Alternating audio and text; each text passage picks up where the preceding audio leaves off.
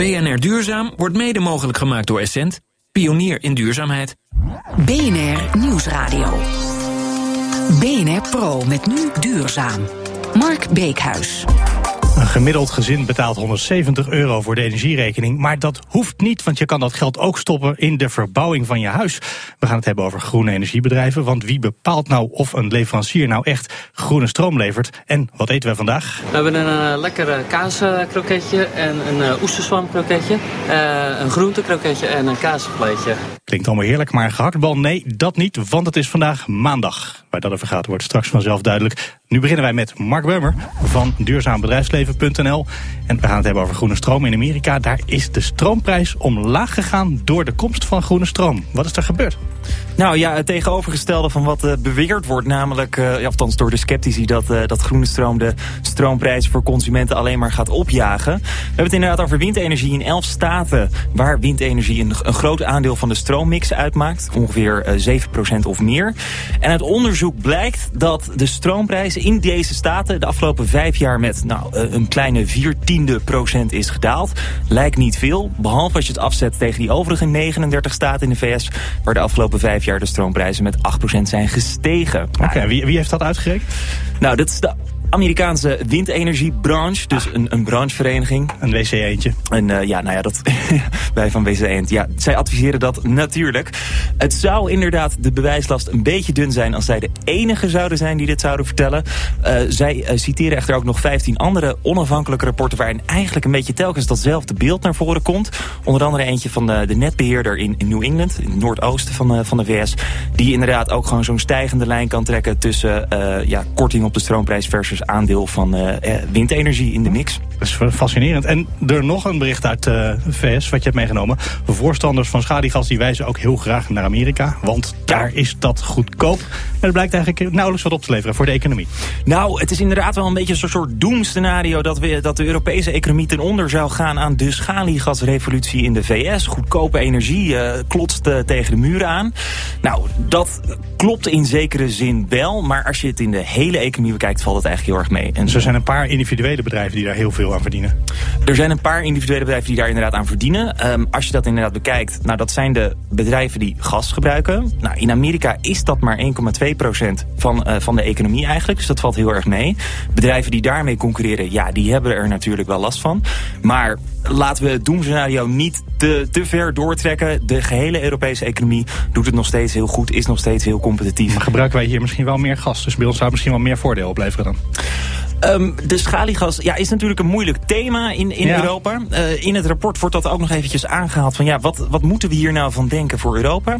Het blijkt allemaal ja, ten eerste veel moeilijker in Europa om dat te winnen. Het zit gewoon in moeilijkere uh, grondlagen eigenlijk. We hebben strengere milieueisen. We lopen 15 jaar achter dus de gaat het nog veel minder opleveren. Dat is volgens mij waar jij heen praat. Ja, het gaat ons minder opleveren. Ik wil nog heel even naar een wereldrecordpoging van de Zweden, toch? Dit wordt wel goud, denk ik. Al niet olympisch. De langste stroomkabel van de wereld. 42 kilometer. Is het echt de allerlangste of één van de langste? Nee, één, één van de langste. Laat, laten we dat heel eventjes... eind, 42 kilometer kabel. Ja, het is, het is enorm. Dat is, dat is denk ik het, uh, het, het, het, aardige dat, dat je even moet realiseren. Het is een kabel die een, uh, een windmolenpark in, uh, voor de Engelse kust gaat verbinden met het Engelse stroomnet.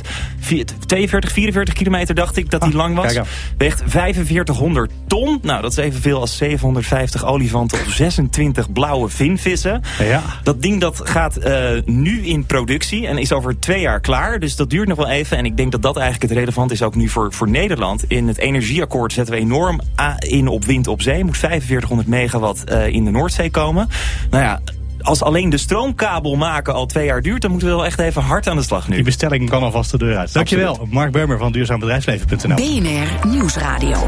BNR Pro met nu duurzaam. Wanneer is een groene stroomleverancier echt groen? Volgens een ranglijst van verschillende milieu- en belangenorganisaties... is een van de grootste leveranciers, Essent, het minst duurzaam. Maar dat bedrijf is dan weer wel de organisatie... die de meeste groene stroom produceert in Nederland. Daarom vandaag twee gasten in de uitzending. Ik ga u allebei maar even met een ja-nee antwoord introduceren. Hele simpele vraag. Ingrid Pauw, Director Corporate Affairs bij Essent. Is Essent een groen bedrijf? Jazeker. Essent is de grootste producent van groene stroom. U zei het net al. Ja, en voor de zekerheid, Essent is ook de sponsor van dit programma. Ik zeg er toch maar even bij. En mijn tweede gast, Pierre de Rijk, directeur van WISE. Dat is een van die organisaties achter dat onderzoek. Essent produceert inderdaad wel of niet de grootste hoeveelheid groente, groene stroom in Nederland? Uh, wat ons betreft niet. En dat is omdat het vooral gemaakt wordt met biomassa en waar wij uh, problemen mee hebben. Oké, okay, u vindt al ja en eventueel heel moeilijk, maar ik geef het u even mee. Want, maar leg toch maar even uit inderdaad. Want waar, waar zit dat nee in? Want als bij Essent denken ze dat ze groen zijn en u zegt ze maken biomassa, dat tellen ja. wij niet.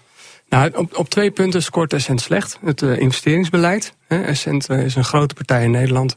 En die zou eigenlijk de keuze moeten maken om veel meer richting duurzaamheid te gaan en daarop in te zetten. Dus daar hebben, dat heeft belangrijke mate meegewogen in het hele onderzoek. En het tweede punt is de groene stroom die ze maken, wordt vooral gemaakt met biomassa als bijstook in kolencentrales. Dan hebben we inhoudelijk probleem met de biomassa zelf. En met het feit dat het bijgestookt wordt in kolencentrales. Wat, wat kan er mis zijn met biomassa? Nou, het hangt vanaf wat het precies is, waar het vandaan komt en hoe het eventueel anders ingezet zou kunnen worden. En dit gaat ten koste van uh, hoogwaardiger gebruik van, de, van die materialen. En het houdt dus de kolencentrales in stand. Want het is een manier om gesubsidieerde kolencentrales uh, in bedrijf te houden. Nou, dat vraagt om een antwoord, mevrouw de Pauw. Ja. En je ziet eigenlijk dat hier uh, heel veel dingen door elkaar gehaald worden. Essent is inderdaad de grootste producent uh, van duurzame stroom. Wij wekken 80% van al die duurzame stroom op in Nederland. Dus niet via uh, bonnetjeshandel of certificaten uit Noorwegen, maar we doen dat zelf. de heer Rijk gaf al aan, we doen dat inderdaad met windenergie. En met biomassa. Maar dat zei hij niet en hij schudt ook meteen van nee. Hij, zei, zei nou dat doet u met kolencentrales en met biomassa bijstook... waarvan je niet helemaal zeker uh, weet wat de oorsprong is. Dat doen wij ook. We hebben biomassa in onze kolencentrales. Uh, maar ook bijvoorbeeld het grootste windpark in Nederland staat in Wester-Eems... en is van Essent. Dus het is vreemd dat je uh, de meeste duurzame energie produceert in, uh, in megawatten... en dat je dan onderaan een lijstje bungelt waar uh, appels en peren door elkaar gehaald worden en vergelijkingen worden gemaakt tussen grote bedrijven, kleine bedrijven, leveranciers, producenten. Ja, zit daar misschien een deel van de verwarring dat u het over megawatten heeft, dus over een absoluut aantal, en dat het onderzoek wordt gesproken over procenten, Peter Rijk? Nou ja, we kijken naar het hele bedrijf. En als een, als een heel groot bedrijf een heel klein beetje groene stroom maakt, maar daarin absolute zin het hoogste uh, aantal kilowatturen in Nederland meelevert, dan heeft Essent natuurlijk, hè, dat, dat is het punt wat Essent voortdurend maakt. Wij ja, kijken naar het totale bedrijf en dan is van het totaal wat Essent in Nederland verkoopt of levert of produceert, is maar een heel klein percentage groen. En dat moet omhoog. En wij kijken natuurlijk ook naar het investeringsbeleid, dus de langere termijn. Dus Essent doet wel veel, maar naar verhouding van hoe groot het bedrijf is, is het eigenlijk niet ambitieus genoeg. Ik denk dat je ook moet kijken naar welke verantwoordelijkheid wij zien als bedrijf. Essent vindt het ontzettend belangrijk om uh, duurzame energie te produceren. Dat doen wij ook. Maar energie moet er ook zijn. Het moet ook beschikbaar zijn. We hebben ook leveringszekerheid nodig. En de consument vindt het ook prettig als energie betaalbaar is. Dus wij investeren in duurzame energie. Maar wij investeren ook in grote centrales die energie leveren als de zon niet schijnt en de wind niet waait. En dat zijn die kolencentrales die een beetje bijstok van de, van de biomassa hebben. Nou, en daar wil ik nog wel iets over zeggen. Dat zijn moderne centrales die heel efficiënt zijn... en die op den duur ook de oude centrales kunnen vervangen... zoals we ook afgesproken hebben in het CER-akkoord... Waar biomassa ook een van de werkpaarden maar is. Daar blijft wel kolen in verstookt worden met biomassa erbij? Of die moderne centrales? De, exact de meest efficiënte manier om biomassa te gebruiken... is om het mee te stoken in een kolencentrale. Want en daarmee puur... vergroen je in feite ook uh, de stroom die uit de kolencentrale komt. Het voelt wel heel onprettig een kolencentrale nodig te hebben om groene stroom op te wekken. Het houdt die kolencentrale in stand. Het stimuleert het doorgaan, uh, het, het, het wedden op het paard kolen. En dat is natuurlijk het punt. Uh, als je kijkt naar wat er vanuit klimaat en milieu op dit moment nodig is dan zou een zekere groot bedrijf als Essent heeft dan de verantwoordelijkheid om niet meer te investeren in fossiel. En het, ja, misschien moet ik daar u toch heel even uit de droom helpen. Want we hebben het natuurlijk over 14% duurzame energie. Als je dat hebt, en het zou fantastisch zijn als we daar komen. We zitten nu op 4%. Maar ook dan heb je nog 86% stroom uit grote centrales. En wij zorgen ervoor, en dat is onze verantwoordelijkheid, dat die centrales ook hypermodern zijn, schoon en, en, en duurzaam. Vergelijk het misschien met de auto waarin u 20 jaar geleden reed en de auto waarmee u nu reed. Hij stoot nog steeds CO2 uit, maar hij is wel veel schoner dan die van 20 jaar geleden. Maar dus, in, in het, ik wil even vragen ja. over het onderzoek. Want daar in alle, alle uh, vormen van energie zijn opgedeeld in soorten categorieën. En overal staat steeds: grote waterkrachtcentrales vinden we eigenlijk niet zo goed. Kleine waterkrachtcentrales vinden we beter. Grote uh, kolencentrales, mm -hmm. nee, grote biomachtencentrales vinden ja. we vervelend. Kleine kan soms wel. Daar zit een soort uh, voorkeur voor klein in. Daar kan natuurlijk een heel groot bedrijf als Essent nooit aan voldoen. Nou, het gaat niet per se om klein. Het gaat om de milieukwaliteit. in de praktijk, als je het onderzoek leest, is ja, dat wel goed uitpakt. Het gaat om de milieukwaliteit van de brandstof die je gebruikt en die je inzet. En uh, als je kijkt naar wind, dan zijn wij zeker voor grootschalige windparken op zee en op land. Dus het, het zit hem niet in het kleine. Daar gaat het niet om. Wij zien het probleem. Er moet ongelooflijk veel gebeuren als je het klimaat wil redden en de voorzieningszekerheid uh, in stand wil houden. We zien gelukkig ook, en dat, dat blijkt uit onderzoek, ook grote bedrijven die wel die keuze hebben gemaakt, ook investeren, maar dan wel investeren in duurzaamheid. Want hoe doen de andere grote bedrijven dat? Vraag dan maar even aan Essent zelf. Nee, ik zie in het onderzoek een willekeur zitten. Ik zie dat daar ook. Maar ik, ik probeer eventjes, want u heeft, er zijn drie hele grote energiebedrijven in Nederland. U bent er eentje van. Ja. Hoe scoort u zichzelf in vergelijking met de andere twee? Ja, wij scoren met, uh, dan scoren wij nummer één als het gaat om het zelf opwekken ja, in Nederland van duurzame stroom uit wind en biomassa. En daar zie je dat bijvoorbeeld een partij als Eneco, die het uh, op zich goed doet, maar dat die wel 47% van zijn groene stroom haalt met certificaten uit Noorwegen, wat dus gewoon feitelijk grijze stroom is die uh, met bonnetjes uh, verkocht wordt in Nederland. Dat is die administratieve truc waarbij, dus ja, uh, bonnen, ja, waarbij rechten van, van dat je mag zeggen dat het groen is terwijl je kolen hebt misschien gebruikt of gas. Exact, dat, en dat levert natuurlijk helemaal geen bijdrage aan de Nederlandse energietransitie. Scoren die bedrijven wel goed in uw nou, op dat punt, op dat op punt heeft ook Eneco gewoon slecht gescoord. Want wij zijn natuurlijk geen voorstander van dat vergroenen via die certificaten.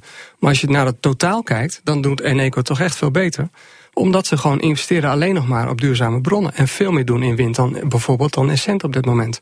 De, de groene stroom van Essent bestaat voor 80% of meer nog uit die bijstok van biomassa en uit een paar procent uit wind.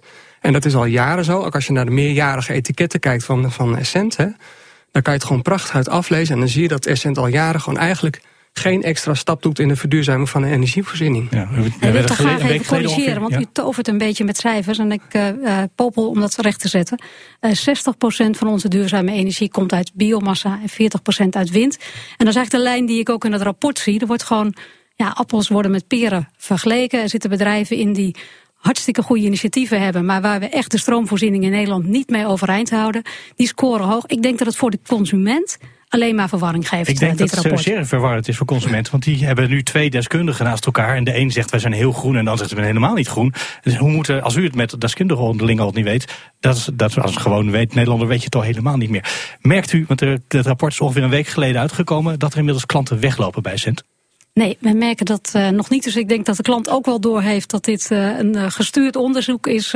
wellicht, we hebben daar geen, ge geen last van. is, het, is het gestuurd, vraag ik dan maar meteen. Nou, ik zou niet weten door wie. Nou ja, u nog wel met het overstappen. U heeft een soort provisie toch, als u klanten overbrengt naar andere... Nee, we hebben het onderzoek gedaan met zeven milieuorganisaties. En vier daarvan organiseren ook een overstapcampagne via Sterrenstroom. En wij vragen daarin, op basis van het onderzoek zijn we tot een top 5 gekomen van bedrijven die het in onze ogen goed doen. En dan kan dat je niet naar Dat onderzoek was er eerst. Ja. En op basis daarvan ga je kijken naar wie je mensen overhaalt om over te stappen. Maar ik zou ook gewoon, meneer Rijk, wel transparant zijn dat u hier ook geld aan verdient. Dat hè, via Pricewise uh, en elke overstapper levert 17 euro. Dat staat volledig ja. open op die, op die site ja. allemaal uitgelegd. Dank allebei voor uw komst naar de studio. Ingrid de Pauw, Director Corporate Affairs bij Essent en Peer Rijk, directeur bij Wise. Die maandelijkse energierekening die kan trouwens helemaal verdwijnen. Maar dan moet u wel weer een extra hypotheek afsluiten. Hoe dat zit, gaat u zo horen in BNR Duurzaam. BNR Nieuwsradio. Verstand van zaken. Meatless Monday, met die uit Amerika overgewaaide term willen de universiteit en de Hogeschool van Amsterdam zichzelf als vegetariër en milieuvriendelijk op de kaart zetten. En op maandag wordt er deze hele maand geen vlees geserveerd in de kantines. Dat leidt natuurlijk tot gemengde reacties. Verslaggever Elfanie Toulaar, die ging eens aan de slag met het menu. Mag ik een gehaktbal? Nee, dat heb ik niet voor u. Een kalfskroketje? Vandaag niet. Bierenklauw? Ook niet. Mijn naam is Harold Zwartjes, directeur Facility Services binnen de Universiteit en de Hogeschool van Amsterdam. Wat is nu precies het idee? Het idee is om eh, studenten bewust uh, te maken van uh, het voedsel wat ze consumeren. Um, en dat er ontzettend veel goede alternatieven zijn. En dat willen we gedurende vier dagen in februari aanbieden zonder vlees. Het is een proef. Wanneer is de proef geslaagd? Als we veel reacties krijgen, want dat is wat mij betreft wel een van de doelstellingen.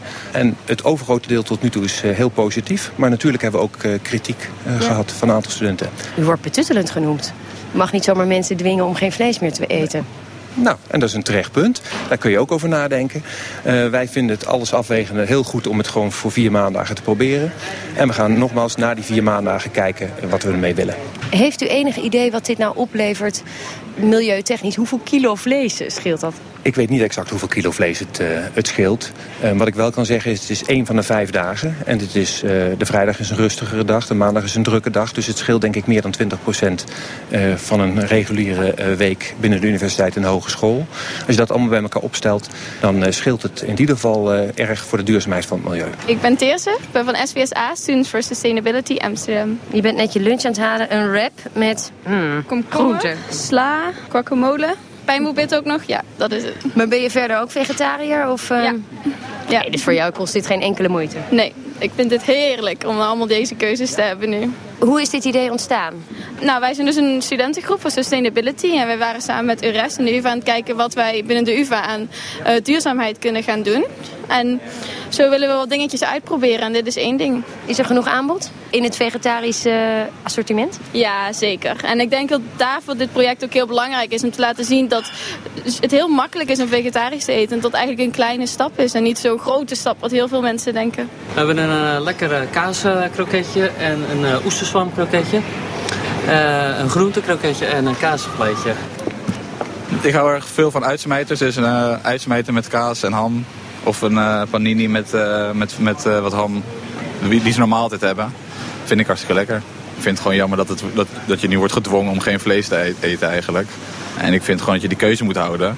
En ja, dat het nu wordt opgedrongen vind ik gewoon een slechte zaak. Helemaal bij een instantie zoals de UvA, waar vrij denken natuurlijk wel uh, hoog in het vaandel staat. Je kunt natuurlijk ook gewoon naar een snackbar op de hoek gaan. Ja, maar ja, dan moet ik weer helemaal naar die snackbar. En het is hier meestal wel, uh, de prijzen zijn hier meestal wel goed. Dus, uh, Wat neem je nou? denk een eitje. Je staat voor een bakje komkommer en tomaat. Precies. Eitje neem ik, neem ik denk ik. En, en wat soep en een banaan of zo. En dat zal er maar mee moeten doen voor vandaag. Nou, daar moeten we het vandaag maar mee doen. Reportage van Elfanie Toulaar. BNR Nieuwsradio. BNR Pro met nu duurzaam. Het geld dat je elke maand kwijt bent aan je energierekening, dat kan je ook gebruiken om je huis te verbouwen. Met zonnepanelen en goede isolatie heb je dan het energiebedrijf eigenlijk niet eens meer nodig. Dat is in elk geval het idee van Ons Huis Verdient Het. En dat is een actie om 100.000 koopwoningen energie-neutraal te maken. Jan-Willem van der Groep, programmamanager bij De Energiesprong. En dat is dan de organisator van uh, die hele actie. Een gezin betaalt ongeveer 170 euro per maand gemiddeld voor zijn energierekening. En dat huis kan je dan, wat kan je, als je dat geld niet in de energierekening stopt, maar in een hypotheek, dan kan je dat gebruiken om je huis energie-neutraal te maken. Maar hoe werkt dat precies? Dat klopt. Uh, als je even het hele grote plaatje ziet, dan gaat per jaar uh, 13 miljard euro vanuit het woondomein naar het energiedomein uh, toe. Dat is allemaal uh, geld wat gebruikt kan worden om die gebouwde omgeving ook echt te verduurzamen. We hadden hier uh, net de energiebedrijven zitten. En uh, ik zeg altijd, de meest duurzame energie is bespaarde energie. Dus de grootste concurrent van het energiebedrijf is dus ook die bouwsector. En als we het voor elkaar krijgen om met 170 euro een hypotheek te krijgen van zo'n 45.000 euro, dan kun je met dat geld je, je woning in één keer energie nota nul maken. En 45.000 euro, hoeveel tijd ga je daarover doen om dat af te lossen? Dat kan uh, gewoon met een normale. Uh, uh, gewoon de 30 hypotheek. jaar die je toch ja. al mee betaalt. Ja, klopt. Dat is, dat is natuurlijk wel een enorm lange termijn. Want je wil allerlei dingen aan je huis veranderen. Waardoor dat, wat het, dat heel goed geïsoleerd wordt. En misschien allerlei zonnepanelen op het dak. En dat soort constructies Ja. denk ik dan aan. Ja. Die betaal je in één keer voor die 45.000 euro. Kan je daar Klopt. eigenlijk genoeg maar je mee doen moet- voor dat bedrag?